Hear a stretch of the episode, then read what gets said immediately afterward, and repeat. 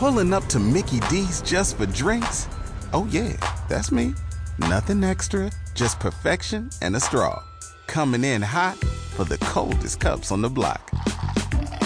Because there are drinks, then there are drinks from McDonald's. Mix things up with any size lemonade or sweet tea for $1.49. Perfect with our classic fries. Price and participation may vary, cannot be combined with any other offer. Ba da ba ba ba.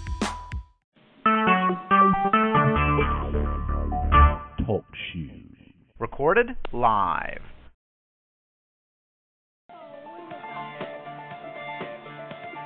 Welcome to Cellar Dwellers Home Winemaking Talkcast with Dave Nelson and the other guy.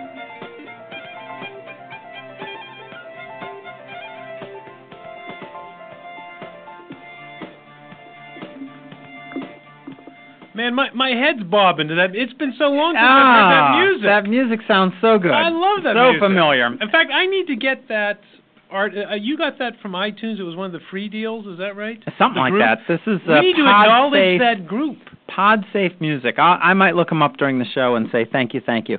Uh, but hey, we are the Cellar Dwellers, and here we are back in uh, late January after quite the hiatus. Not only that, we've been off for a long time. And I am Dave Nelson, and you are the other guy, the passionate one. 2008. How 2008. did it get to election year. 2008. I do not know. You know what I think we should do? We should send oh, cases of our Oh, homemade wine to- to all the candidates And- then have a debate. Ah, what I'd like in other words, they drink We the case some- of wine and then they debate. And we might get some honest answers. Maybe. Maybe. When the- Or Hillary, maybe- what do you think? I don't know. I think Barack Obama. Okay, no, don't go there. we could we could do a whole show on We could do a whole we could do our show own on- our own uh, you know debate. No, no, no, no, no, no. Let's not go there. Hey, it is so uh, so good to be back, and there is so much to talk about here. Uh, you know what? Uh, champagne, champagne, Champagne. champagne. How did you go from Barack Obama to champagne? Well, I got to say, one of the great gifts I received over the uh, uh, the holidays was this book called Uncorked, ah. which is actually not about you. It's about the history of champagne, and it is from uh, Alpha that was King. my biography. It, well, it might be dual purpose. I've only gotten part way into it, but uh, it is the science of champagne, and Alpha King sent us this. oh my god! And I must say, the it's- first I'm seeing it. Okay, uh, here is just uh, uh, there's so much. That to, is fabulous. We got too much to talk about here, and we planned too little. But do you know why? Just a little trivia that I've learned so far from this book. Why smaller bubbles are associated with finer champagnes? There's a real scientific reason to You know, this. gosh, I know we d- we did a great couple of shows on champagne last year, and I I uh, always associated fine champagne with really fine bubbles, uh, but I have to be honest, I don't know the relationship. All right, so here's what it is, and and I actually found this to be uh, absolutely fascinating.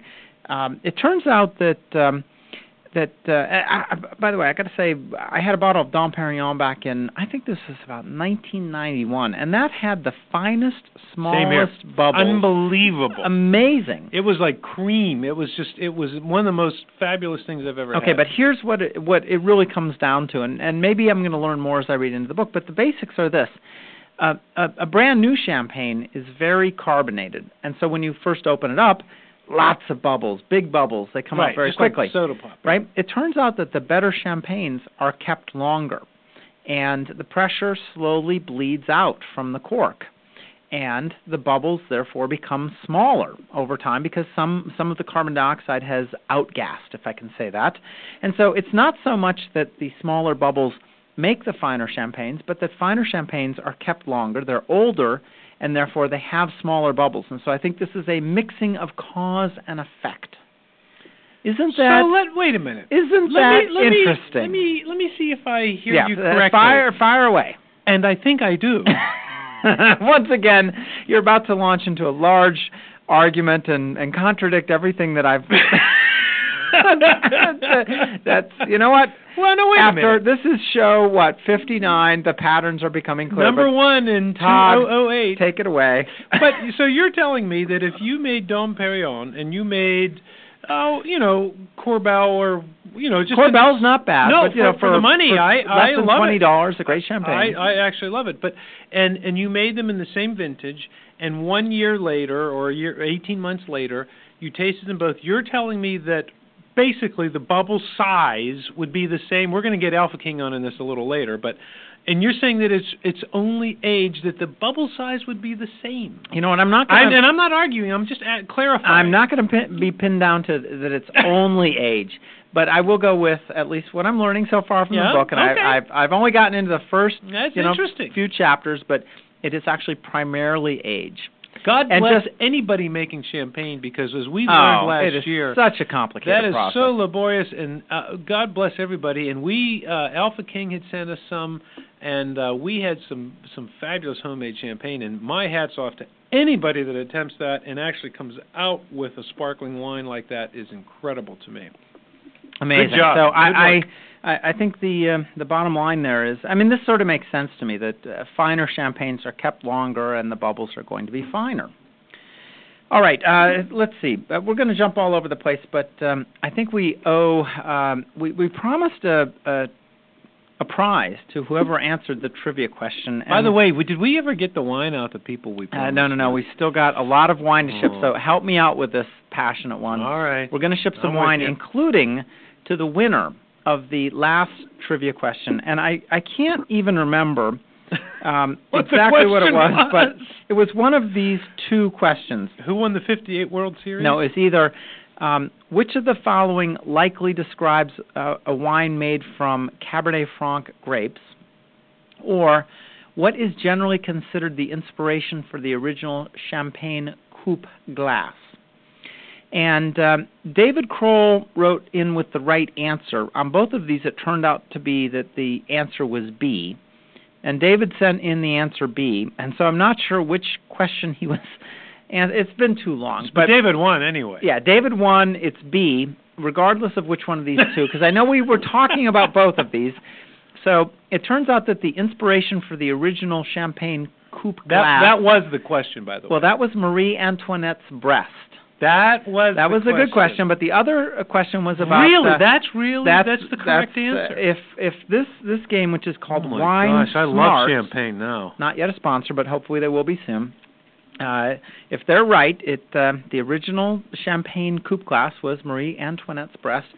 But actually, I th- my vote says this was the question we were asking, and of course we could rewind to the podcast to listen to it. But uh, which uh, describes a wine made from Cabernet Franc grapes, and the answer was plum, jam, and citrus. So.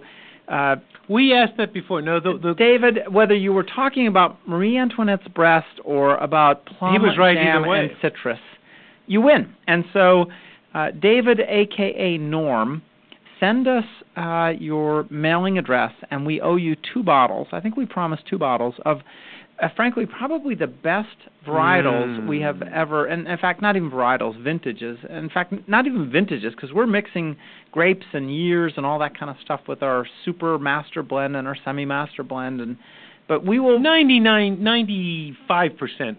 uh, well, yeah, 90% one or the other. Yeah. So um, congratulations, Congratulations. to uh, David slash Norm who. So the, the the the wine flute or what what what were you calling the wine goblet? What's What- the champagne? They called it the the, champagne, champagne coupe. C O U P E. I I think that's coupe.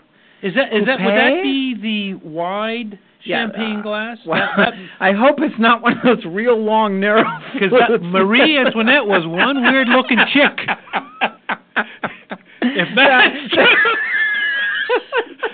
no wonder there was a frickin' revolution. Holy No, crap! don't don't think too hard about that. I don't think we're talking about the flutes here. Oh, Uh, good man. lord! We try to run a family Whew. show. Off with her head.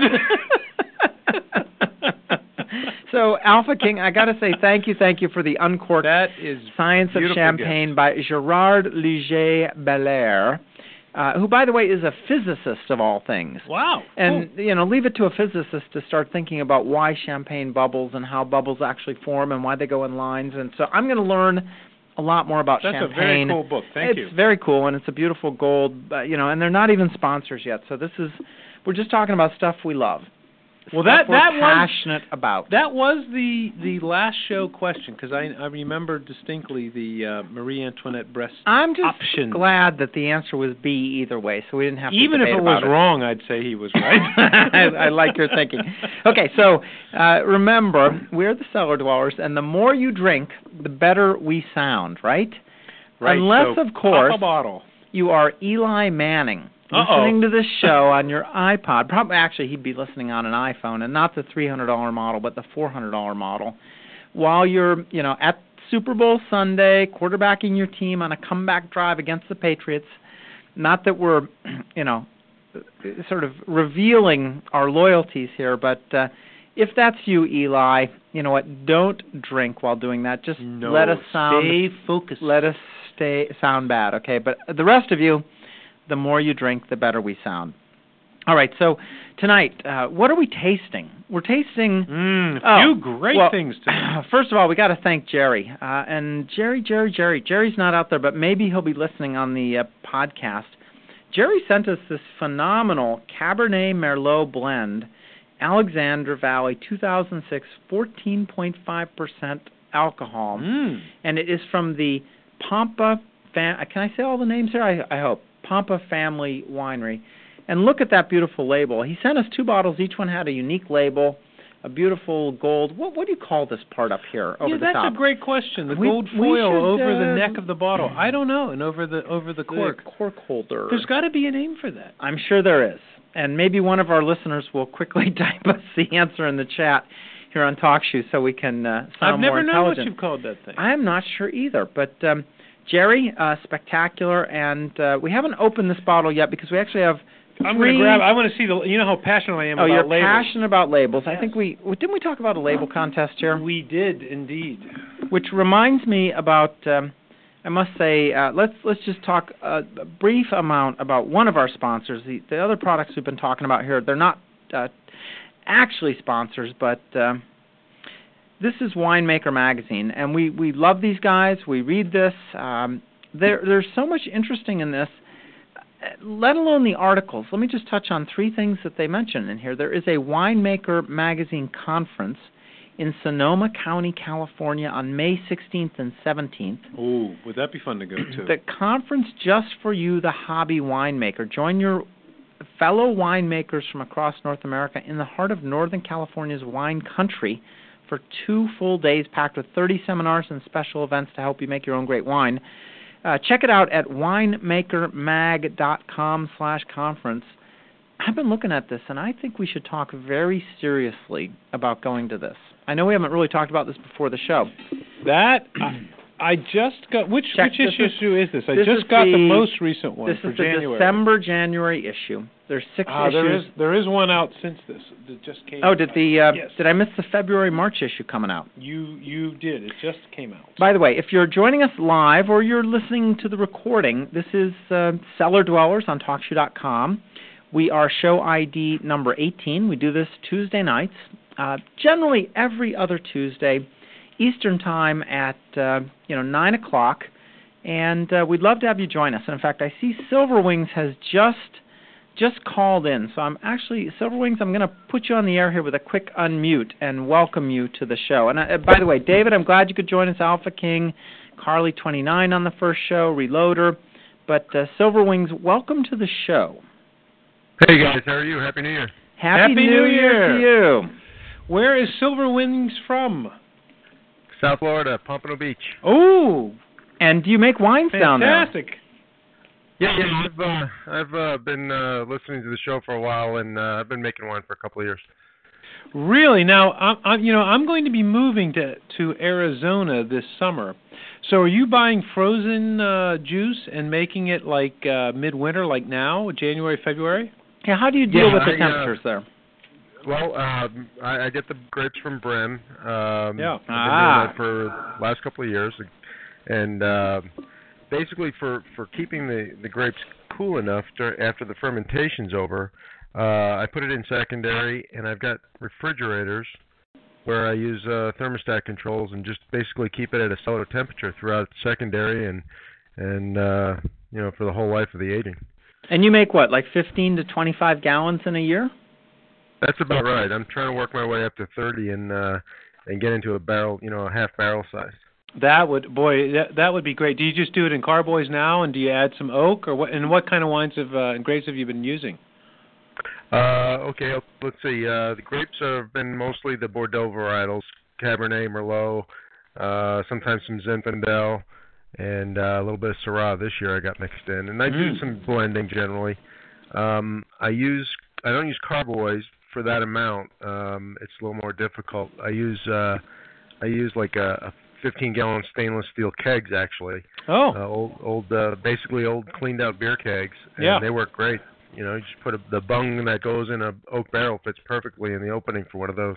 cool. Now, where where do you get those? That's a good size for a lot of folks for home winemaking. He goes to the beer store, taps the keg, drains it, doesn't return it, surrenders the deposit. I mean, what's th- th- th- this is no-brainer. Actually, actually, believe it or not, no, I, I did home brewing for about 15 years, so I've had these cakes for quite a while. Oh, you had them from that.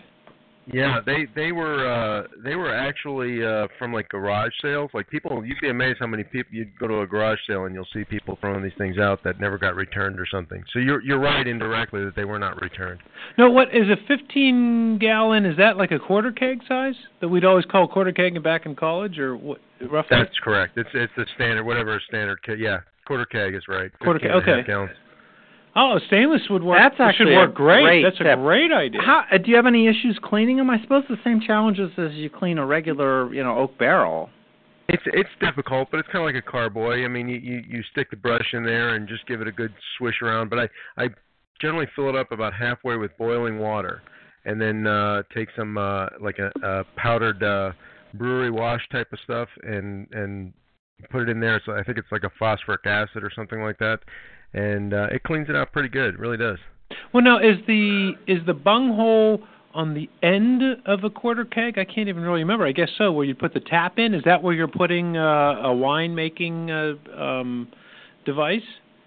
No, it's on top. Um, it, you, you may be thinking about the old egg-shaped kegs where the Yeah. they had a, a little hole on the side. But no, these are the these are the newer styles that uh, um, have the tap right at the opening right on the top of the keg. So it's uh, it's got very convenient handles and Yeah. uh, yeah, it fits perfectly in in a, a standard refrigerator. Oh, that's a brilliant way to do it. And, and if you don't mind me asking, you're finding these things, what are you paying for something like that? For for what? For the keg itself? For the keg, the stainless steel keg. Yeah, empty keg. oh, I got one for like five dollars. Oh my gosh, that is Oh, brilliant! You're our It new favorite pretty- home winemaker, man. I'll tell it, you it was in pretty nasty shape though. It it it was old and and I when I opened that thing up, uh it it was pretty nasty inside. It took a lot of cleaning. Yeah, yeah. But what a, what a cool way to do it. That's that's Yeah. awesome because that will fit in, you know, uh, an average or medium to larger size refrigerator. So down uh, south, I That think works. you've got, um, I you think know, we've got the it. basics here of how are you're going to do this in Arizona. yeah. Yeah, that's it. Just you, they they make uh if you go to a lot of home brewing websites, they'll have uh the temperature controllers and it just basically puts a thermometer inside of the refrigerator and it controls the refrigerator temp to maintain pretty much within a 2 or 3 degrees of what you want. So, um, any questions uh, since you've called into the show that we haven't answered in the previous 58 episodes, uh, or or should we just jump into it? Well, what happened to you guys on the 8th? I think or 7th or the 8th? Oh, were you know what? to have a show. We we met. You really two- believed we would be back? so we, you got you got to be around a little longer. to Yeah, trust quite a bit of quite a bit of drinking on the seventh, and you know what? No, actually, I- Sorry about that. we we uh, struck out on two different uh, dimensions there. I must say, I uh, I Dave had to fly off to Boston for a um, a meeting with some investors, and um, so I was gone, and I didn't even call the passionate one over here. And uh, when I got back in town, I I called him up and I said, you know, I had to do the show without you. Pretending that I had done it without him and he said, "Oh, I was sick as a dog." What, what were you battling back then? Was that like the flu or a Uh, cold yeah, or I know yeah, you were like really a flu. Yeah, I wasn't. yeah, feeling- you weren't. You it, were yeah. not in good shape. So So we're a little late than we promised. we were- than we promised. oh for two on uh, on the eighth, I must say. So sorry about that, but um, here we are uh, back uh, in later January instead of early January. But January twenty second, you know what? Uh, Pleased to be back on the We're show. back here now. Let me, let me ask you. Now, have you come across any specific um, problems in terms of uh, making wine down south with you, you know your fermentation you're not really doing that first 10 days or 2 weeks in a refrigerated type of environment have you had any problems with temperatures being too high in your garage or wherever you're doing In the, fact, the how high do you let it go? yeah Well, that's a, that's a good question because in Florida, in, in and I try to do it in November, which is about right after their harvest. I arrange for shipping. Uh, oh you're doing it never fairly okay yeah Yeah, but you never know what the temperatures that time of year. I mean, we can have one one year we had uh 40 degree weather, and the next year we had hurricanes blowing through here. Yeah. Uh, so it's it's it's hit or miss, and, and I use uh, basically uh, uh, about these plastic food grade bins, which hold about three pails of those grapes each okay and uh they they're open and you know I punch down the cap like regular. But the temperature I have a thermometer that I keep in there and the highest I've ever seen it get is about 85 degrees at, Okay. at the peak of at the peak of fermentation. yeah So ge- generally between 70 and 85 and that that that's generally a pretty acceptable uh range for for red wine. and, and are you just doing it in your garage Yeah, mhm. Actually a back patio. It's a screened in patio. Okay. And and do your do your outside temperatures get higher than that during your in in November where you are? No, not usually. If Okay, it, that'd be rare too, then yeah, yeah. Once uh, September, pretty much after September, October, the temperatures start falling a little bit and stay pretty much in the 70s. Oh, so it's real doable then. That's cool. Yeah, except for this year, it's pretty warm this week, but uh, generally we have 70 degree weather this time of year. Okay. Great. Well, we um typically, you know, for us up in uh, Pennsylvania uh in a in a basement environment, the what Dave, the environment's the the, the temperature is probably in the 60s somewhere.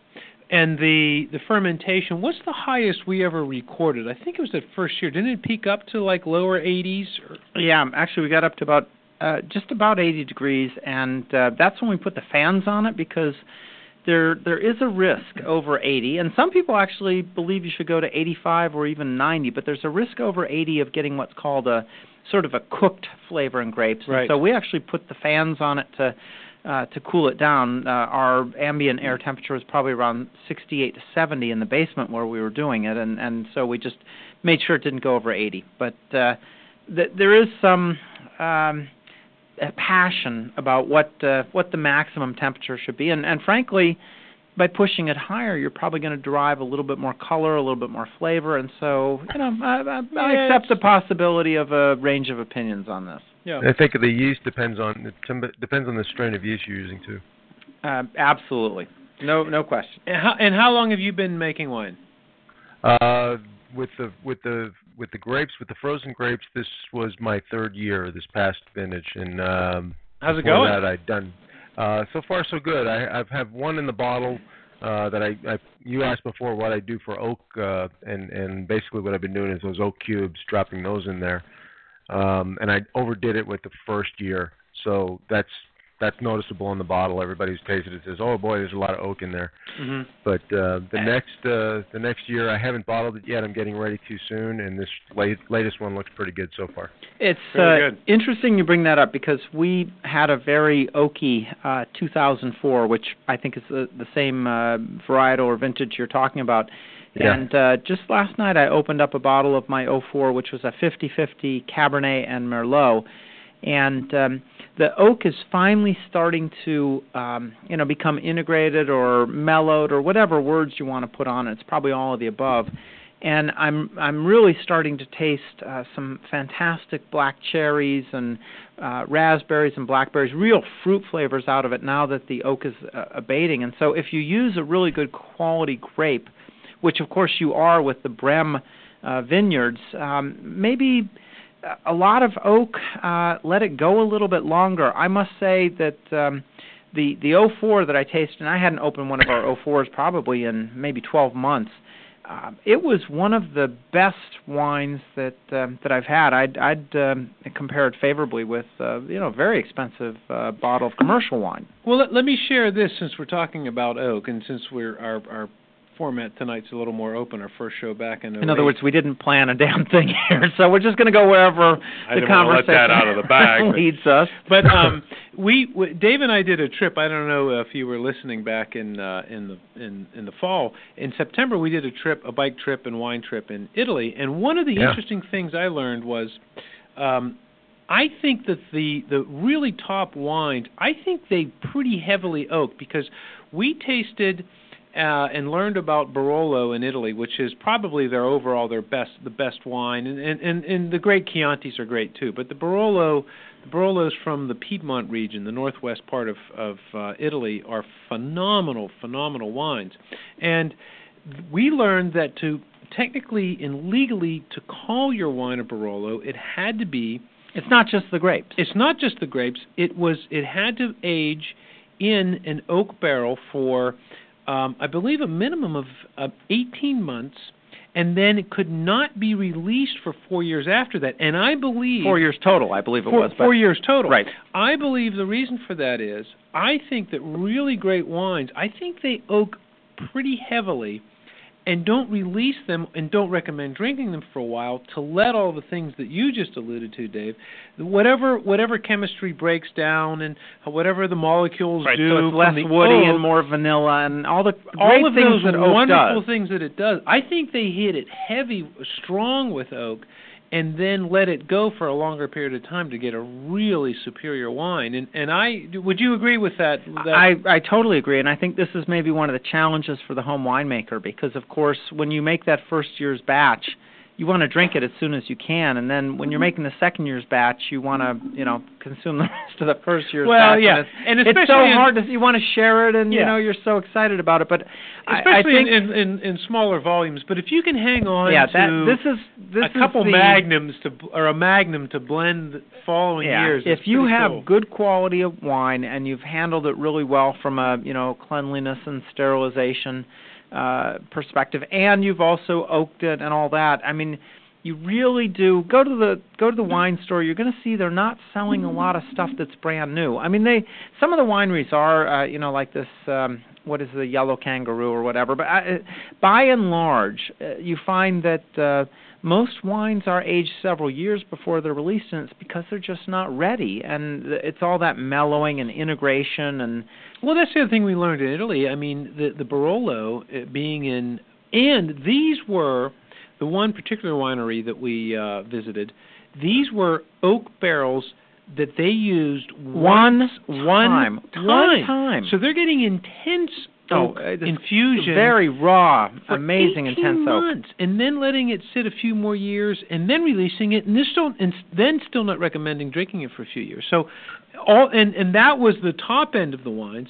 And in Italy, though they love their table wines, there's no oak, so it's like make it, drink it that year, and that's fantastic. You know, it's it's just two different um ranges of what you're doing with your wine and what you intend to do it with and uh and share it with with uh, food Yeah, I I um I must say now that I'm tasting some of our wines that have aged for quite a while, that is They're doing. the secret. I there's mean, a lot of cool stuff going here's on there. uh, my basic advice: make enough that you can drink some straight away, but If you that that that you can keep some for a good little while because they do get much better to a point. Again, if you're using you know good quality corks and a good process and a good uh, uh, wine and and oak and uh, grapes and all that. So Yeah, even even homemade wine can age and improve like the big boys. Absolutely. Sure. All right, so I'm going to throw out another couple of trivia questions here. From this is from uh, Wine Smarts. Um, there's no dot com. How could these guys not have a dot com? I'm not sure. They probably I th- they probably do. they're not that smart. Okay, so well, we're dealing with physical pieces of paper here, so maybe they don't have a dot com. Okay, it's Wine Smarts. Uh, it'll go straight to your head, Volume One, and uh, the first person that sends us the right answer on both of these questions and gives us their their mailing address will qualify for another couple of bottles of our 05 or 06 or 07. So no, let me clarify. Two two, bottles. two. Boy, are you in a gener? You know, No, you must have made a lot that- of money this year. no, it's not. Uh, it's that we've. I'll got. contribute bottles. all right, we've got sixty of these wine shippers that are two bottle That's shippers, what it not is. one. That's the real reason. So we can only mail two at a time. What can we say? And it's olive oil, uh, as far as the guy at the UPS store knows. But right. Okay, whoever gets these two questions right, and one is a true or false question, so you got a 50-50 chance on that first one. So, uh, true or false, and this is this is actually harder than it sounds. So, true or false, uncorking a bottle of wine will help it breathe. That's the true or false question for you. Uh, so let us know on that one. Wait a minute. Wait a minute. Uncorking, removing Un- the cork. taking the cork from a bottle of wine a bottle of wine will, help it breathe. True or false? And I'm Well, not that's a talking. ridiculous question. Well, don't give away the answer. In fact, I'm not even sure you know. answer. I've got the official answer. I didn't say I knew the answer. the I back. just said it's a ridiculous okay. question. Okay, and question number two is um, Wait, uh, does, does the person have to answer both of these yes, correctly? got to get both right. Well, two questions for two bottles of wine. That's okay, reasonable. that's a fair deal. That's okay, reasonable. so whoever gets both right, or you know, the first one to get both right. The second question we've got is what must be done to a wine, and this is sort of following up on your Barolo and Italy theme. What must be done to a wine if the term uh, Reserva is listed on an Italian wine label? Reserva, R I S E R V A. And it's either A, have an embossed ribbon on the bottle. I'm going with that. With I don't one. care what the other Straight away, okay. are. um, B, to have been aged longer, longer than what I'm not saying. Uh, C, to have been fermented in oak, or D, to be Ferme- actually, fermented, fermented in in oak. oak. Wow. Which, by the way, was a law in France up until I think last year. They changed that. Now you no longer, with a French wine, have to ferment in oak. Who ferments in oak? Uh, you add oak these days. I mean, that's where Nobody ferments in oak. Uh, That's BS. and I nobody uses corks anymore. Damn French. Hey, I actually went to the liquor store recently, bought four bottles of wine, and I'm walking out and I'm thinking, you know what? The passionate one would be proud of me. I didn't select the wines based on their closure, but all four bottles of wine the label. had screw caps. Oh, screw, screw cap. caps. There you go. So I I knew you'd it. like that. Or D, be set aside for the winemaker only. So if it's Reserva, only the winemaker gets to, you know, drink it and share it with his or her friends. So that's the question. Well, now, now, how could that be the right answer since you see it on the shelf in Pennsylvania liquor store? well, maybe you don't. Maybe maybe you have to do some research on this. So those, those are the two the, questions. Those are the, those are the options Yep. for Reserva. Will, Reserva. uncork, will uncorking a bottle of wine help it breathe? And what does Reserva really mean on an Italian bottle? So, whoever comes through with those two Both- answers will get both two answers. bottles of Cellar Dwellers Woodbine Estates 050607. Something delish. By Hey. the way, before we continue, I've got to throw in we are an award-winning uh, home winemaking company or crew. Or Oh, uh, uh, by, by the way, I see Silver Wings has has answered here right on the chat, and and probably since we got timestamps on that, that will qualify as an entry. But for all of those of you who are listening, oh yeah, you can still answer. email the answers to cellardwellers at talkshoe.com. Cellardwellers at talkshoe.com. We're looking for the answer to those two questions, and maybe if we're feeling really generous, we'll send out you know bottles to everyone who has the right answer. So take a shot. I'm not committing to that. Don't, sort of you're- depends you're, you're, on- Well, you're free I'm going wild. tonight. I'm going wild tonight. You know, it's just so nice to be back on the air. It's been too long since we've done this. All right. All right, done? what, are, what do you have over Are there? Are you done interrupting me? Actually, it's just tell tell the audience about what we're drinking tonight, which is this. Which, by the way, And you asked me 35 we- minutes ago, I know. I'm trying and to, you didn't let trying me to have some answer. continuity. What are we drinking tonight here? Well, Do I need to answer for you? for, why? Why do you bother asking me? Well, Take it away, numbers. No, guy. this is a virtual wine tasting, right? So, folks, in the studio tonight, uh, we're well Did into. you? Is this the one you emailed out to folks? I did. Okay. Um, well, actually, I said uh, there's a primary and there's a backup. So the primary uh, to share with folks is the Zen of Zin. Zen as in Z-E-N, Zen, Zenlightenment, all that kind of stuff. The Zen of Zin, an 2004 Old Vine Zinfandel. When we look on the back of this, Uh, Zenlightenment is in each bottle of Ravenswood Zen. So these are our friends at Ravenswood. This and is a Ravenswood We one. love Ravenswood Wow. and their Yeah, they're- they Zinfandels, and they're getting a little bit. I must say, when I bought this, I did not even notice it was Ravenswood. I, I- love Ravenswood, I do too. but they're getting a little sharper with their marketing and their labels. I And, love the and label. this is I very love cool. that so label. I hope I hope the- some folks got it.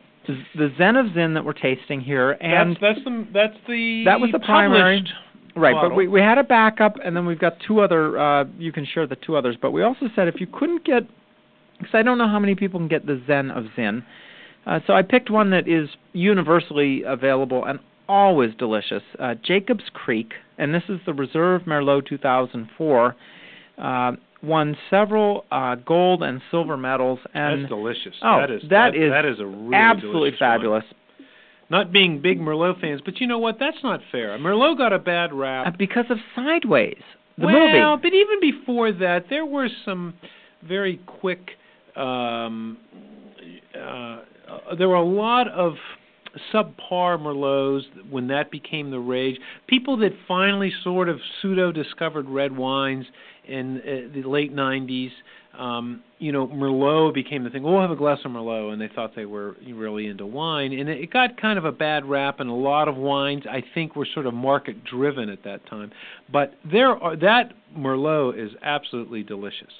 So anyway, we have the Zen well, uh, the, uh, what I want to say about Merlot, uh, people out there should take another look at it because it has been so beaten down. I mean, literally beaten down by sort of public opinion that the demand has dropped, and yet the vines are out there and the wineries are cranking it out. And so I actually think you can get a much, much better quality Merlot these days than you could five years ago.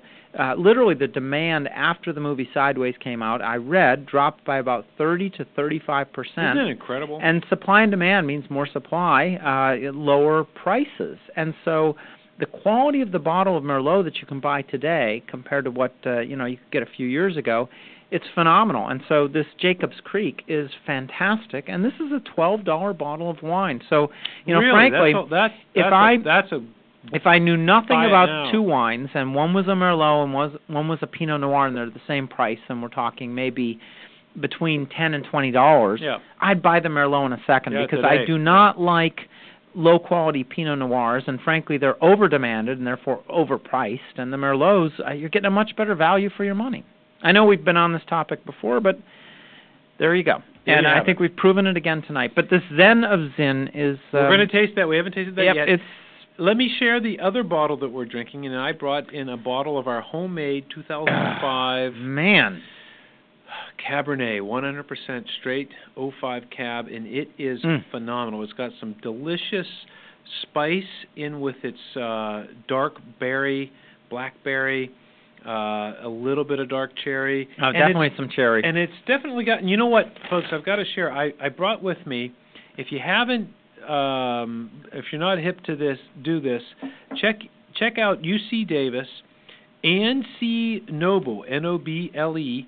Uh, I don't know how you'd find it on their website, but they do have a tasting wheel, and we've talked about this before, an essence and flavor wheel that is absolutely phenomenal. It's got to have, oh my gosh, it's got to have a hundred different, At least um, a hundred.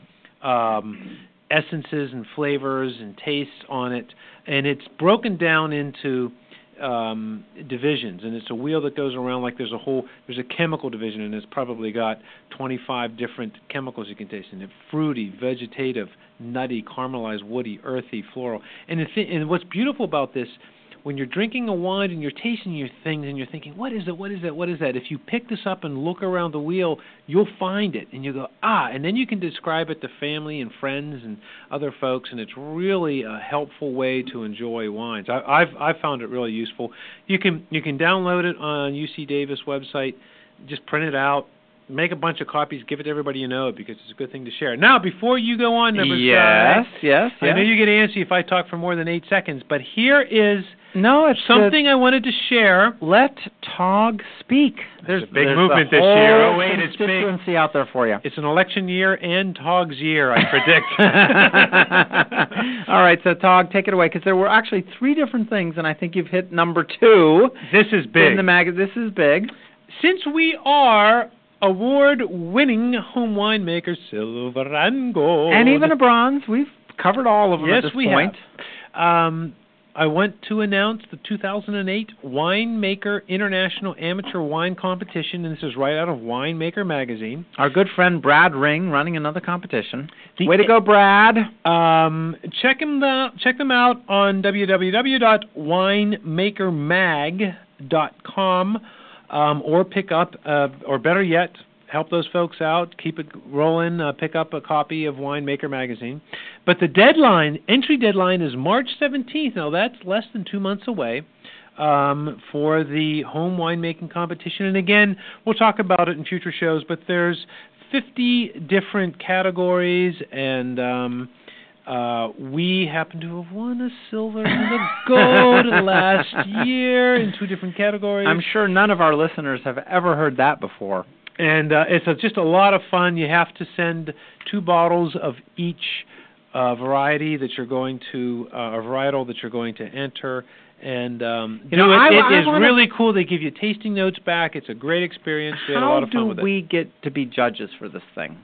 I think we got to call Brad no, and pull some strings. They're they're missing the boat not having us involved with this. I know that. Yeah, and and Silver Wings asks on the chat whether we'll be uh, or anyone uh, will anyone be attending the winemaker conference in May. I'm really thinking seriously that we should do this. So we we got to talk about that passionate one. See if we uh, can gather our pennies together and get some airline tickets and head out there to California. That it would, be, be, a hoot nanny. it would be a blast. That would be a hoot nanny. All right, so uh, let's keep uh, let's keep moving with the show. By the way, I um, I must say, a few months back, remember when we tried the dyed in the wool Pinot Noir? I think that was like twelve dollars. Oh, we were throwing And- up. Yeah, we decided it wasn't dyed as in dyed; it was dyed as Like in dyed. died, yes. exactly. I I was at the liquor store recently, at the wine store, and there was dyed in the wool, and it was just like I wanted to give it a second chance so bad, but I just couldn't bring myself to do it. So Good thinking. yeah, uh, I, I tell you. Now, um, this what is uh, this? It looks salami-ish. Ah, That did you you brought did in. you try any yet? Uh, no, I'm about to take my first bite. Well, I I was talking about this before we went on the air, but um, Mm. a couple, couple Oh, of, isn't that This is awesome? unbelievable. well, a couple of things we talked about. Wow. This reminds me of we were in Italy. Yeah, I almost got got it in, but go ahead, Dave. Take it away. we were in Italy Good stuff. with uh, Davide and was it Sylvia? I forget. I forget uh, her name. Was it Sylvia? Mm, at the winery, maybe. it we'll started go with with oh man. Um, there they are cutting homemade salami for oh, us. this is and- a, a, a fairly new winery, but very Um, delicious wines. Yeah. This is amazing. Smoky, dark, intense, not What- too fatty. What what Dave's And- what Dave's enjoying here is I am um, totally enjoying this. decided to get into some homemade um, pepperoni and salami. Not pepperoni is not the right word. It's actually Hungarian kolbas they call it, which is just uh, homemade sausages or kobasi. And what this is that we're enjoying tonight is you take it. We made it extremely lean. Um, casings, the whole deal, grinding the meat, mixing everything, garlic, all the spices, everything into it, paprika, paprika from Hungary, not the stuff you buy here. We got the real, the real deal. Um, More intense in color and flavor, Oh. a lot hotter. Making Hungarian this stuff paprika. in the in the true casings, Mm. and uh, and then uh, smoking it for two days in a homemade smoker, and then drying it. Wow. It's been drying for almost a month now. So- uh, it was this was literally made Christmas Eve day. It was a family deal. We did it in our kitchen. We got pictures. It was fantastic, and it is it's some pretty awesome stuff. I am like on a, a spiritual high at the moment. We're drinking homemade wine, Yeah, isn't that great? eating homemade um, I love it. Hungarian. In 2008, making homemade stuff. Unbelievable. Nobody does this anymore, and this is Not just, enough people do it, but we're here to uh, pioneer and help folks Oh, get into homemade. I tell you what, this is what I loved about Italy. The Italians were so much into it was homemade, it was fresh. They grew it in their garden. They they made it. Uh, so many restaurants we went to uh, made their own wine right right there on on premises. And I have got to give you the Cellar Dweller of the Year award for last year, not this year. This year's a wide open competition, but I'm going to give it to you for last year for this stuff. This is It's pretty darn. It's pretty, uh, fabulous. really good. Oh, Christmas Day. I don't know. It tastes sort of salami, sort of pepperoni, sort of there's the amazing. smoke and garlic and stuff, Oh. but it but it's uh, really good Oh. stuff. It's about the size of a dime, folks. But unlike most pepperoni or salami, I mean, you look at it, you don't see any of those like like fat particles in it. Oh, this It's was just- very lean meat we used, Oh, which is why we went with the Mm. dried out, the dried smoked uh, this is fantastic. sausage. Yeah. Thank Wow. you. That's, that's good. And it's you cool gonna- because the, the casings are on there. You have to kind of peel it off and uh, slice it up. And um, Like if how- anybody wants that recipe, by the way, literal, uh, Oh. I'll, I'll offer this.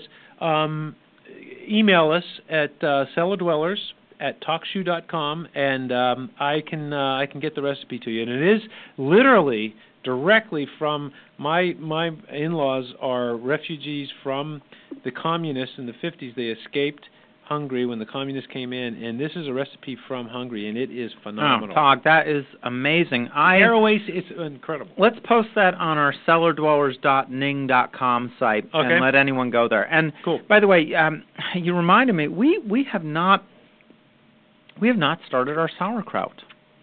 That was So- the other thing that we promised in 07. We Yeah. made a lot of Okay. promises. All right, here, here's my thought. Um, my wife has gone off to St. Thomas for a week. Okay, Oh. so I'm a bachelor. Now I've got well, I'm stuck home with the kids, but you know what? It it does afford a certain amount of freedom compared to usual. We we need to do some wine racking this week, but let's start the sauerkraut this weekend. This weekend, We promised Are you with we, me? We are going to do that and post our sauerkraut um, our recipe. And anyone, any home winemakers that have also been into to making some homemade sauerkraut, please, uh, you know, lay on us some of your experiences and expertise, and we'll be happy to implement it. And uh, we'll let you know how Ah, it goes. your pepperoni, salami, whatever you call this stuff is totally inspiring me. This is this is amazing. cool. This is amazing. I mean, ah, ah, good. Now, passion for food. you mentioned here we are early to mid midwinter let's say you know the end of january towards the end of january We keep talking. I'm busy eating over here. and what is happening with home winemakers well most of us are going to have or all of us at this point unless you just got your frozen grapes from peter Brehm are going to have your wine aging in your barrels or carboys or as our uh, buddy down in uh, Florida is doing and I think is brilliant the stainless steel quarter keg I like the idea. I love that. Yeah, Chris, I you're really definitely on that. something there. Um, and so it's aging, and what's happening there, numbers guy? While the, it's wine now, it's uh, if you're infusing it with oak, either adding the oak or if it's in oak barrels. What's happening with that wine, and what should we be doing this time of year with our wine? Oh, well, mostly it's about um, uh, racking, Racking. racking, which what- which means I. What's racking? well, it's about keeping your wines very still and very temperature constant, and letting the yeast die out as it hits its natural peak of you know anywhere between 13 and typically so even 14, after fermentation, there's still some yeast in there that's going to be Uh, dying. still a little out. action because uh, you put your vapor lock on there and you're going to see some bubbles coming through there for a while, but eventually the yeast dies and the the yeast uh, hulls will drop to the bottom of the barrel or the side of the barrel if it's laying on its side, and you need and what, to. and what is it? What is there a term for that? Oh yes, uh, thank you for testing me. Uh, those those dead uh, yeast hulls are called lees, L E E S, and uh, you need to separate those from the wine. And so what you want to do is rack or drain the good wine, leaving the lees at the bottom of the barrel. Ah, so this uh, stuff settles out into the bottom of your carboy or barrel. Now, In a carboy, What you can if we- actually see it. It's it's covering that yeah, carboy you're going to see half glass, inch or right. one inch or even inch and a half, depending on how you know which stage you're at. But if folks are are far enough along in the home home winemaking process that they have oak barrels, you can't see it. What is an what do you think at this point and after each racking is an average of the the amount of lees that we've found on the bottom of a barrel? Well- and how do you how do you how do you siphon off right. the wine That's and a leave the lees laying there? question. Obviously, if you've got a glass carboy, you can sort of see how deep it is. But what we do is we have a um, a food grade uh, clear plastic hose that we attach to a hard plastic pipe. And we stick the hard plastic pipe down in the bottom, uh, towards the bottom of the barrel. But we actually attach, of all things, a, a plastic chopstick. now, you know, whatever works for you, folks. We attach a, a plastic chopstick to the bottom of the tube to keep it from going all the way down into the barrel so that it only goes to the last maybe inch and a half. And frankly, I think here's where you take a little bit of So so the plastic hose the the chopstick touches the bottom through the lees, but the but the plastic, plastic tube hose, is the tube suspended. is suspended an inch and a Inch half or and a two half. above that. Exactly. So you're not sucking up leaves. You're not sucking up a lot of leaves. Although, let me say this: you're going to rack three to five times, and so if you get a little bit of lees, it's going to be local. Okay, so you put it down too far, you're going to get a little crater sucked out of lees. That's probably okay. So I think if anything, you want to bias towards um, maybe getting a little extra lees. The the whole trick mostly is not to rock the barrel and stir up the lees. But if you suck a little bit out from some local spot, that's okay in the scheme of things. We do it by putting that chopstick on. We use little plastic uh, cable ties to uh, strap the chopstick to the to the plastic tube. And again, it's sort of whatever works. Maybe if you're um, a surgeon with very steady hands, you don't need the chopstick. You can sort of stick the tube down in there, and um, you can you can go down and look if uh, sort of you get some cloudy residue pulled out of the bottom and pull it up That's a little a good bit. point. Yeah, uh, yeah. So you you look at your your um, you know the, the the clear tube and and make sure you're drawing mostly clear wine and not uh, the residue out of that barrel or the carboy. So Right. that's that's how we do it. And and this time of year, it's about doing that every few weeks. So you know, let it go for three weeks. Everything settles out. Rack it. Wait a minute, wait a minute. Every few weeks? Um, ideally, every few weeks. Because remember, you can do this three to no, five that's times. the first that's the first month or two. At this point you wouldn't be doing it every few weeks. Uh, yeah, that's probably that's a fair point. And so, um, in the beginning, you start with shorter intervals. In the end, you can go longer. Um, you can actually go a few months. The risk you're taking is that uh, excess lees may throw off a little bit of, you know, hydrogen sulfide or other undesirables. We'll say that. And Yeah, so, you're going to get some pungent uh yeah, the whole point is to uh, um, do it periodically, so you're you're sort of managing the wine to lees. But that's that's your main activity at this point in time. So so but so if you don't rack often enough, you could start to get some yeasty uh essences and flavors into the wine. Is that yes, right? yes, yes, yes. Now, by the way, David is commenting here on the chat. Let Dave eat. You're hammering me with questions when really all I want to do is down this phenomenal You know, pepperoni salami. The way I'm really reading that is let Tog speak. In fact, I, we're going to have a lot of emails. Bring Dave more food every Yeah, week. Mm. Ooh, This that is stuff, that un- stuff is good. Unbelievable. Oh my and goodness. so good with red wine. I can't believe I waited for the first half hour here before I tried one of these things. Oh, You know, this has inspired me too. I wonder what it's like to make make homemade cheese. I wonder if that would be something to get into sometime. I'm so into cheeses we might lately. we might have to try that. But anyway, so racking um at this point, you're right. The the first a month and a half, six eight weeks, you're going to do it. Hopefully, do it um, once or twice at least during that time.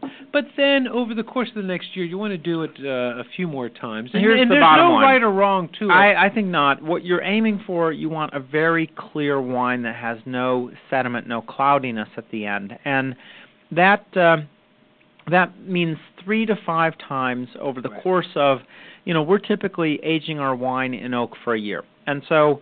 Uh, whatever interval works for you. There's a lot of fallout right at the beginning. Get that, you know, separated from the leaves straight away, and then, you know, you can start to stretch out your your intervals. So Yeah. I- I'm with you on that. Yeah, and and the better and the more um, uh, attention you pay to doing that, you, you we do not filter our wines, and um, oh, and I am so into not filtering wine. I I am too now, and I have to be honest. I mean, I've been enjoying our wines more than most, not all, but most bought wines. I mean, I um, they're they're just like uh, like a meal to me. There's so much going on in our wines. But now the other thing I wanted to point out was, so during this racking, um, you, you know you're you're basically going to be somewhat clarifying the wines, not to the point of filtering. Um, but you have to. Well, by the time that you've done three to five of them, you've It's- got a oh, crystal it's- clear wine. Our wines are pretty pretty darn clear. Oh, beautiful. But you have to be careful because the downside of of all this racking is Mm, exposure mm. to oxygen. So Great point, Yeah. passionate one. So how do we prevent that, numbers guy? Well, here's what I got to say. When you are uh, draining the wine, we use gravity and siphon the wine out of the barrel. So we store our barrels about four Uh, feet about- off the well, three to four feet off the ground. Yeah, yeah. so that we can drain them using you know purely siphoning. Uh, we use um, a auto siphon to get them started, and when Which you, can buy at any wine supply yeah, shop. that's one of the great You winemaking just pump it a few times. tools It's exactly Really for cool. you know twelve dollars or something, and you want to make sure that the wine as it's uh, draining into some other container is not splashing around. You want the the the tube that you're draining with to to go down, you know, essentially into the bottom of the container so the wine that is draining is not being exposed to any more oxygen than possible. And then you want to pump it back. Uh, you know, the first year I, I felt like we actually made a bit of a mistake where we we took it and uh, in in pails we dumped it through funnels and it went back into the barrels. Now we actually use a pump that puts it uh, literally right into the bottom of the barrel. So minimum Minimal exposure oxygen air, exposure. I right. think that's really a, a very very important point. Oxygen is the enemy of the home winemaker. So Especially at this stage. Right. right. I will also say that sometimes we used our pump simply to um, pump from one barrel to the next to do the racking, and the only disadvantage there, instead of you know pumping into a, a third container and then back into the same barrel that uh, you took it from, we we started to get worried that if something went wrong with one of our barrels, that by moving wine from barrel to barrel, um, you could contaminate all of them. And so, at least lately, it's been our practice to uh, return the wine to the same barrel in which it, it is aging. Uh, I, I think that's I think that's wise. It's safer At the amateur sure. level, Yeah. I think that's I think just that's wise. just in case. If you're using carboys, that might not be such a, a concern, Right. of course, because you you want to rinse each one, clean it, sterilize it before you reuse it. So uh, carboys maybe not such a concern.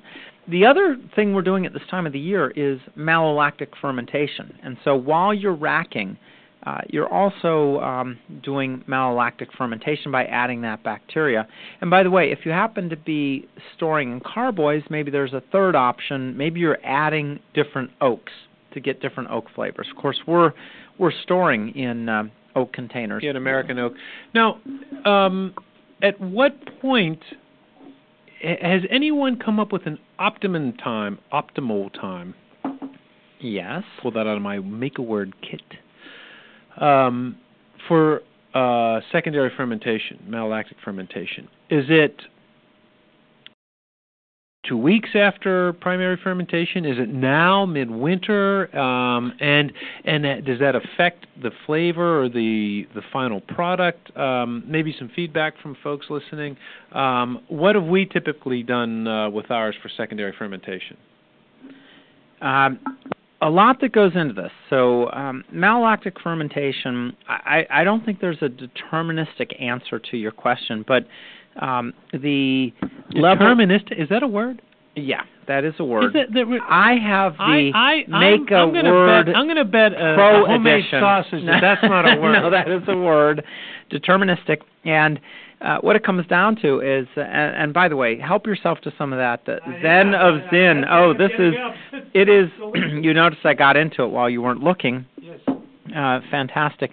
Uh, malolactic fermentation. It, it is a bacteria that you add to your wine, and it um, it it needs a um, the right pH environment. If your pH is too low or acidity is too high, it won't work. Uh, generally, you want to be above 3.2 pH. You know, 3.3, 3.4. Which is right about yeah, where you want to be where for you're red aiming wines for, for anywhere, red wines, right? right? And and most white wines don't go through malolactic fermentation, so we won't worry about that. Um, you got to be careful about the temperature if it's too cold. You got to be um, also. Um, And what and what might be too cold? Any Um, idea? Any numbers? I I would say if you're in the north of 60 degree range, you're you're okay. You're okay. Yeah, you're okay. But if you're down and in the that's gonna- 50s, it might be a little too low for it to to kick in. Right, and then the other thing to really worry about is um, the uh, level of potassium metabisulfite, your your sulfites in your wine. Um, if you are above uh, 30 to 35 parts per million, you might have a little trouble with your MLF, malolactic fermentation. And in fact, we've talked about this before. We we definitely screwed up on our well, screwed up. You know, this is this is turning lemons into lemonade. With our 04 Merlot, the pH was too low. It didn't go through MLF. We bottled it anyway without really testing it. It had been aging for a year, so what the heck, let's bottle it. Uh, then some of the tartaric acid precipitated out, as is prone to happen as a bottle ages, and then with the higher uh, pH, lower acidity, then the MLF bacteria came to life again. You know, it was just dormant It starts producing carbon dioxide by converting malic acid to lac- lactic acid and you know suddenly we've got a fizzy merlot but come to find out and this is one of the things I know I mentioned to you since our last show I opened one of our bottles of fizzy merlot since uh, I think this is where show. the cork might have a um, little bit of an advantage an but, advantage. but you know what a fizzy merlot is sort of like uh, champagne Oh, I've uh, actually enjoyed. I, with I'm very fine bubbles Yes, and very fine, very fine bubbles, right? What, Not uh, big bubbles. Three and a half years out. yeah, right? exactly. And and and we found out when we were in Italy, the Italians actually intentionally make some of their red wines They're quick table wines. yeah. exactly. They're Nebbiolo. A little bit, of, little, little bit of fizzy, fizz. Yeah, and, you know I what? like it It's sort of fun. And so I've. Uh, when we first started experiencing this, we took it as a, a negative, a problem. We would take the bottle and shake it and try to, you know, get it out, and then decant it and shake it some more and try to get more carbon dioxide out. And, and you know what? That works, but don't fight it.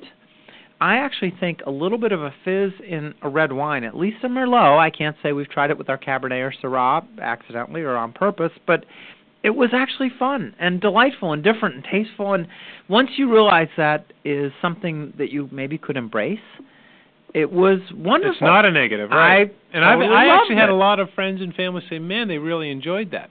And this, I'm going to go back to a, a shows about eight nine months ago about um, getting um, inebriated quicker because of carbonation. And I I'm know, I still know, a skeptic on this one, but no go go yeah, keep way propagating in your heck. Alpha King will back me up on this. There is scientific research oh, I'm to sure. back this right. up. Okay. yeah. Because our Mer- our uh, homemade Merlot, which is the exact same one, if I drank it without this is a year or two ago, leaving the carbonation in, man, I'm telling you, a glass and a half of that, and I'm like, whew, flying. Whereas if I took the carbonation out, I didn't feel that same effect. I mean, I don't know how you could um, support the carbonation effect of alcoholism and buzz. So you think there, you know? There, it's no coincidence that I call it a buzz. Actually, well, I'm eating more of this. Oh, this is this is so good. Oh, I'm glad you like it. Uh, this is so good, and it's inspiring me to. You know, we got to go on to the sauerkraut. Absolutely. Oh, we do, we do, we Mm. will, and we will. But anyway, getting back to the um, the racking, uh, so that that's important. Now, Wow. let, now, here's one thing: we got down into single digits here, temperature wise. So, Well, let's fact, be let's, let's- be careful um, where we're storing our wine. What are the negatives to getting down? If you're in a, a my wine cellar, I have to admit it's it's pretty archaic, but it I love it because it's just basically under my front porch of my house, which is so it's just block all the way around and a concrete roof, which is my front porch, and a concrete floor. So it's not controlled outside of summer where I do have um, conditioners to keep bring the temperature down. But in the winter, it it gets down to as low as the upper 30s when it's like zero outside. Now, what I have read is that down at that temperature, chemical processes slow down and not much happens, including nothing negative, but also including nothing positive. Well, it basically kind of is a moot point. The problem, obviously, you can have is when temperatures get too high. You don't want to get down to freezing, but um, things just sort of slow down at those temperatures to where not much happens.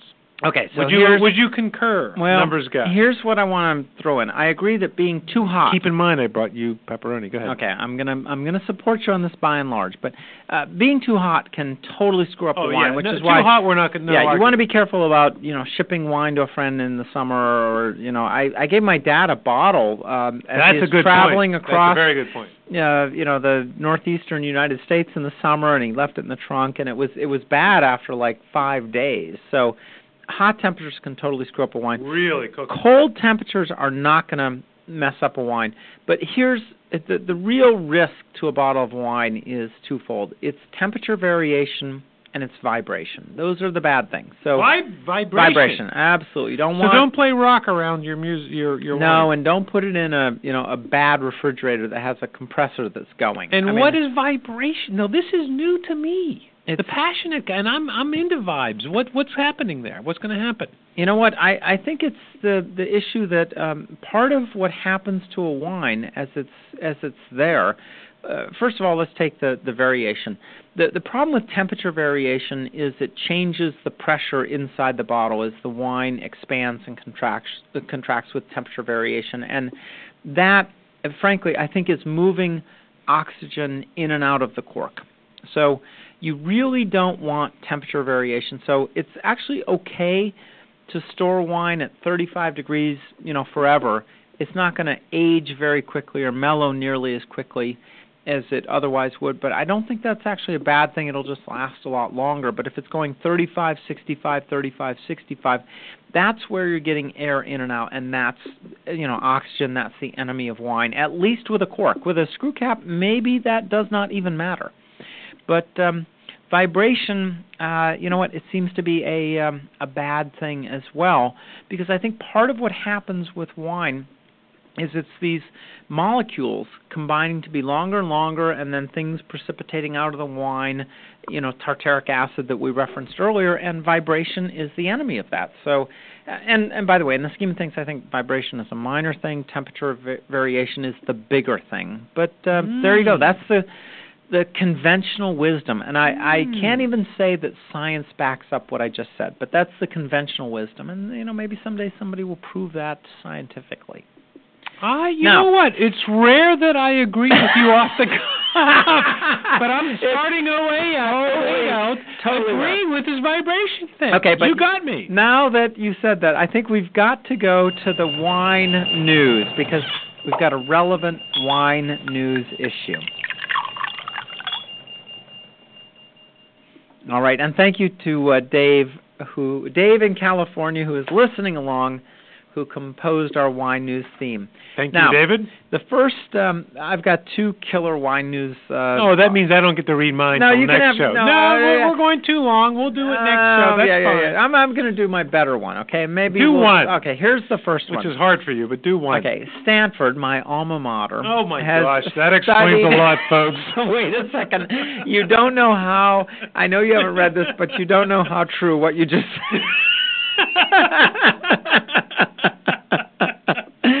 okay. Now, a shocker headline Stanford study says wine's price influences perceived taste. okay. But wait, there's so much so much that's good about this How article. much of my tuition went into that Oh, yes. Uh, experiment? it turns out that the Stanford uh, researchers have been hard at work here to determine that a bottle of wine's price tag can influence drinkers' palates. Okay, so oh, there's a shock. yeah, this is according to uh, a study by Stan- Stanford Graduate School of Business and the California Institute of Technology. Uh, you know, two true wine tasting um, institutions. Uh, what they did was they, um, they they set these poor schleps up, saying this bottle costs five dollars and this bottle costs forty five. Which one do you like better? And I mean, what what would you do if somebody gave you, you know, two bottles and one is a five dollar bottle and one is a forty five dollar bottle? It would be hard not to be influenced by that. That that's that's that's a good psychological um, uh, test or experiment. I personally, I come from a place where I I would say. I don't think it would influence me, but um, I'm, I'm Okay. the exception to the rule. Yeah, but actually they weren't asking you. What they were doing was putting you in an MRI machine and checking what your brain was experiencing. So they're reading your brain when they told you that, or Yeah, after you drank the wine. Well, what they did was they pumped the wine into your mouth. So we're not talking. You I'm, know, I'm digging we- this There's so much wrong with this study, but they're, you know, they're not doing Riedel glasses and all that. They're actually pumping the wine into your mouth and telling you this is the forty-five dollar. Then they're pumping you full of the other one. This is the five dollar bottle, and they're checking how the MRI is. You know, what's the brainwave activity. But get this, okay? I was totally with this article up to this point, but you know who they tested? They tested 11 male graduate students at the California Institute of Technology. I mean, could you pick a worse Oh, boy. institution on the planet? Maybe MIT, okay, granted, but Caltech, MIT. Caltech, Are you really going to Caltech, tra- and MIT are are, almost. are you gonna yeah, exactly? Those guys are like hand in glove.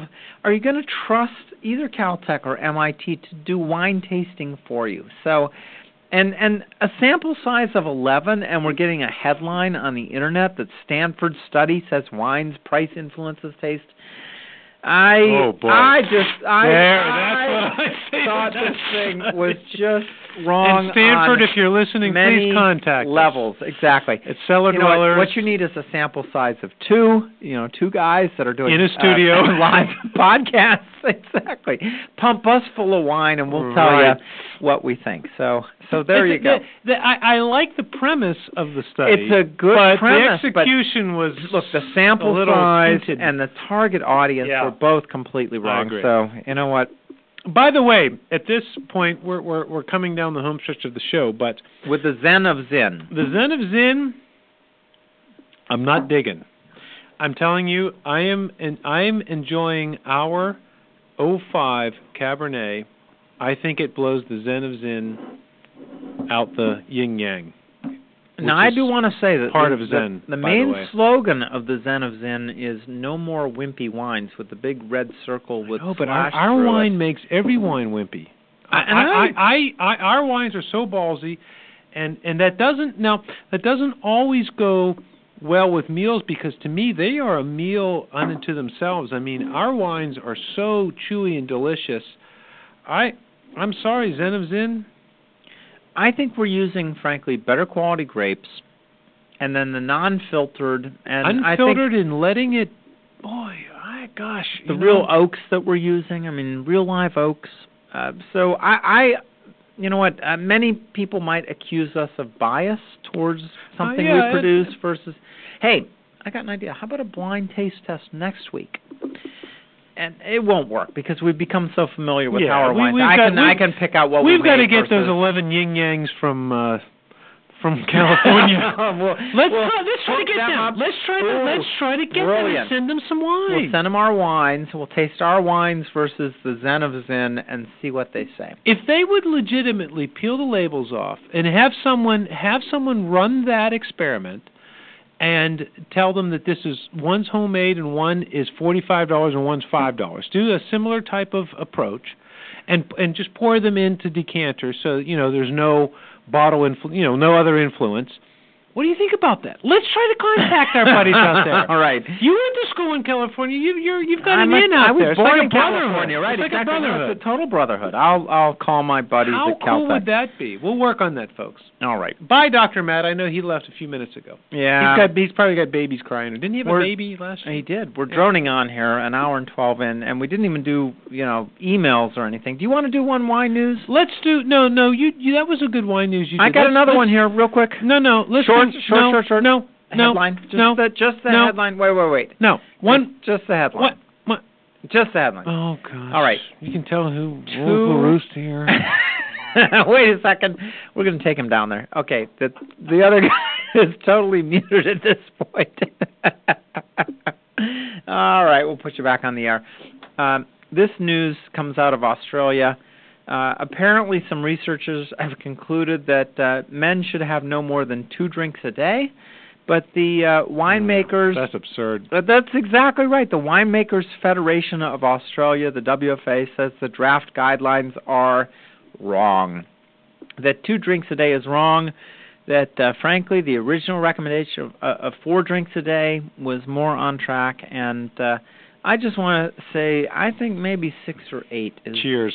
You know Yeah. more. And the Australian Open, I'm a tennis, I'm a tennis track. fanatic, by the way, is going on now, and what that's and and they're ma- they are producing some world world class reds and whites, and uh cool country, cool place to visit. One of these days, I'm going to make it down there. Okay, we're running a little long. We want to do two th- two things before we uh, sign off here. Um, hit one email if you would, sir, and then I wanted if uh who all's out there yet? Is David still out there? Uh, Dr. yeah, Matt? David's still there. Well, let's, along. we'll, we'll uh, say hello to David and Alpha King and whoever wants to. We should just open up the mics because it's our first show back in '08. So if you have one email, I do. I'm I'm limiting him to one, which is like you know putting a, a bottle cap on a new. All right, so we just cut him off there, and and uh, we're going to go with two emails um, because they're both short. I want to uh, do a big shout out to uh, Yola Charles. I think that's how we say it. Uh, Charles uh, Charles M. Who just for no minute, Yola Yola Charles? Charles. That's And his, then, and then how did you get Charles M? You're confusing me. well his email What's his first name? well his email address is yolacharles at msn dot com. Oh, all right.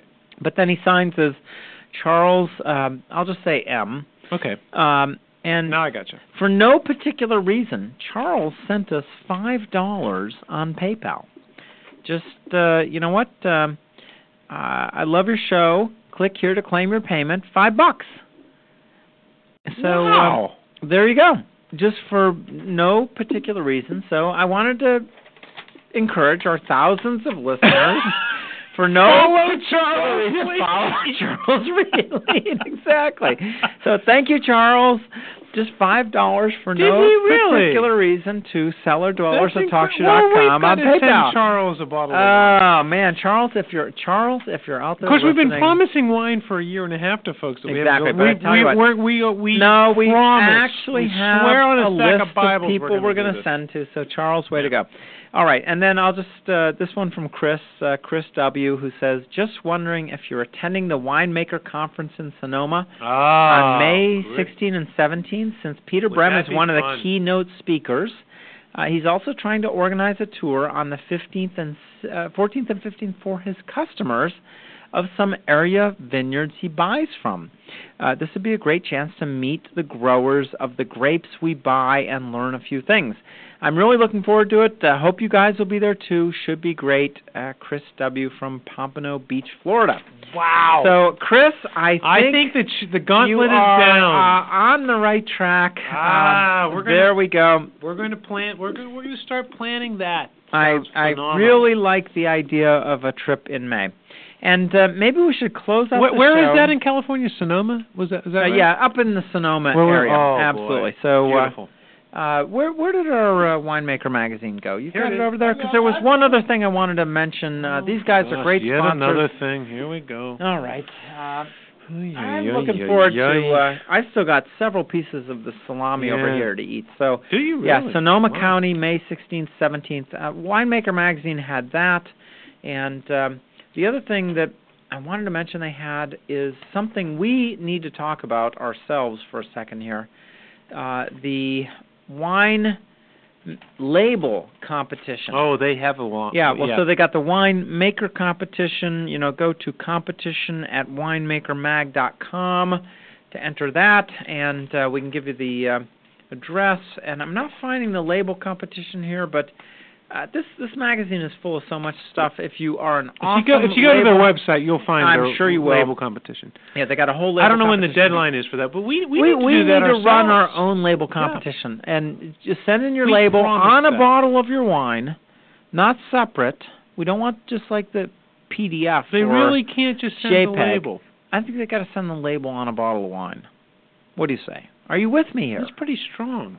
That's pretty strong. All right, we're going to debate this one offline. We'll come back next. We're, we're going to have one entry, and uh, he's going to get the silver, uh, the silver, the gold medal. that's uh, that's going to be my entry. So uh, send your wine to uh, seller. No, I- I- I- no, for the- for the- Email your bottles to us. no, for the label competition, I think they should be able to just JPEG it to us. Or All right, I tell you what. Uh, between now and next show, let's come up with a f- the formal rules for the label competition. Which we did promise. I know, a long time ago. We and a half promised ago. a lot of But stuff. we do want to do that. All right. And so let's close out the show here with uh let's see. We've got uh we didn't do any idioms here. Uh, we didn't, but that's okay. It's that's our okay. first show back in a while. We'll play the idiom alert just you know so people can. The numbers guy shall now consult thine holy book of idioms. or not. So no idioms tonight. We just We're- love that. Yeah, it's a Theme. great uh, great theme, David. You Cool. did a phenomenal job and uh, we do have several idioms we're going to talk about, but uh, next show. So let's close out on this one. If you want to work in the wine industry, there Ah, are jobs. I wine love the jobs wine job segment of the show. Um, yes, I think we're both going to have wine jobs for our lives, Eventually, but at some point in our I lives, I think think we you're will. right. This is for a marketing assistant in Beverly Hills, California. I mean, what's better than that? You're working in Beverly Hills, California, A lot in of the wine fake boob industry. jobs. I wasn't going to say anything. Marie Antoinette's boob. Yeah, it's not For a requirement. Well, actually, maybe it is a requirement for the job here. But anyway, here's what it says. And where are you going to go with this one? The the it says job description: Heck Estates. Oh, wait, you're a marketing assistant at He- Heck Estates. What the heck? What the heck? I think you know what. What- how could you not come How with what could- the heck? Exactly. Look What the heck? place. That is like a total natural. So any Boom, of right you there. Out there who want to apply for the job can claim that you came up with their new slogan, What the Heck. And uh, What the Heck in Beverly Hills is seeking a proficient marketing assistant to oh, join Gosh, we're shooing. our dynamic team. This position supports the marketing managers of Heck Estates.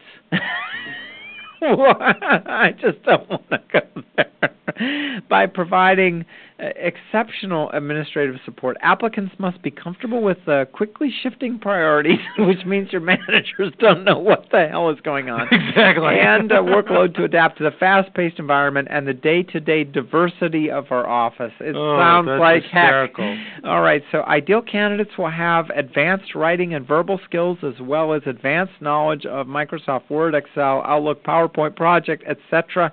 Internet savvy and experience with graphical design and layout is helpful. College coursework and proven success in marketing strongly desired. So you better be able to go in there and lie with the best of them. you know, there's two things I got to say about marketing. That is funny. How can you tell when a marketing person is lying? You know, I don't. I have no idea. their lips are moving. Their lips are moving. and, and the other one I like is marketing is where the rubber meets the sky. All right. Uh, this is an 8 to 5 job, although don't you believe it. That's what they say on Yeah. their website. But you're going to be working 16 hours a day, baby. And um, let's see. If you want to pursue this job, contact Crystal Peterson, Korbel, Korbel Champagne Cellars. Uh, I guess that's the Ooh. uh, That's a big parent company for Heck Estates. What Uh, the heck? That's C Peterson. That's C as in C P E T E R S O N at Heck H E K E Estates E S T A T E S dot com three ten two four seven forty five sixty three. That's a fax number for your resume. The future is now. Seize the opportunity. You can work for Heck. So you know what? There are no boxes or limits in life. We put ourselves in boxes, but frankly, the future is yours. You can seize the moment, be what you want to be, do what you want to do. You can work in the wine industry if you want to. So, you know what? Do it, have fun, live, seize the day, enjoy yourself. Any closing thoughts that are passionate Well, ones? just along those lines, and make some homemade wine. It is Oh. an experience It from is? start to finish that is just been, you know, as we've approached our 50s, we're both not quite there, but we're yeah, close. one of us is closer than the other. I'm not Yeah. saying who. Uh, but passionate one. See if I could only turn his mic off. But it it is such a great um hobby that encompasses all kinds of aspects of life. And you know, as you get a little bit older, just making this I, I have to share this over the holidays. I gave away probably 3 cases, 36 bottles of wine in total. Maybe probably more than that, but th- but 3 cases that I can I can remember. and I bet you loved every. Oh, and and the feedback from people, Ah. it when they get that and they drink it and they call you back or they send you an email. I'm telling you, even if you only make ten gallons, give half give half of it away. I Oh, mean, because totally. and enjoy the other half because the joy that you get back from giving it away as a gift. Uh, a, a, a process and a product that you put love and passion into, and a lot of science and technology too um, it is extremely re- rewarding, and um, I just hope folks uh, take it to heart and get into making some homemade wine. Oh, Especially in 08 election year, we're going to need it. It's a blast. Uh, yeah, you. we're gonna need a lot of wine uh, during election year, and I I gotta say the the sausage, pepperoni, salami, whatever Ah, you call it, uh, That is- amazing. that is and we're going to jump into the sauerkraut and have a total blast with that. So, uh, with that, I think it's time to go to the outro. We will be back in um, a couple of weeks. Remember, you can reach us here at uh, cellardwellers at talkshoe.com. Come check out our website at uh, cellardwellers.ning.com. Uh, we'll fire up the label contest on uh, the ning.com site. And uh, mostly, we'd love it if you join us live as uh, Chris, Silver Wings, uh, Winemaker 06, Reloader, uh, Carly 29, uh, Dr. Matt, Alpha, Alpha King, King. David, uh, Ray, um, Notman 132, Druid 65, Professor Mirth, Radio America, and uh, Cool. many others did tonight. So uh, thanks, everybody. Uh, let's go to the outro. And thank you, uh, thank you, thank you. Looking forward to 08. so great to be back. make it a great year. Back on the air. Uh, get back into home winemaking. It is the most fun hobby. I'm Dave, and you are. The other guy. Cheers.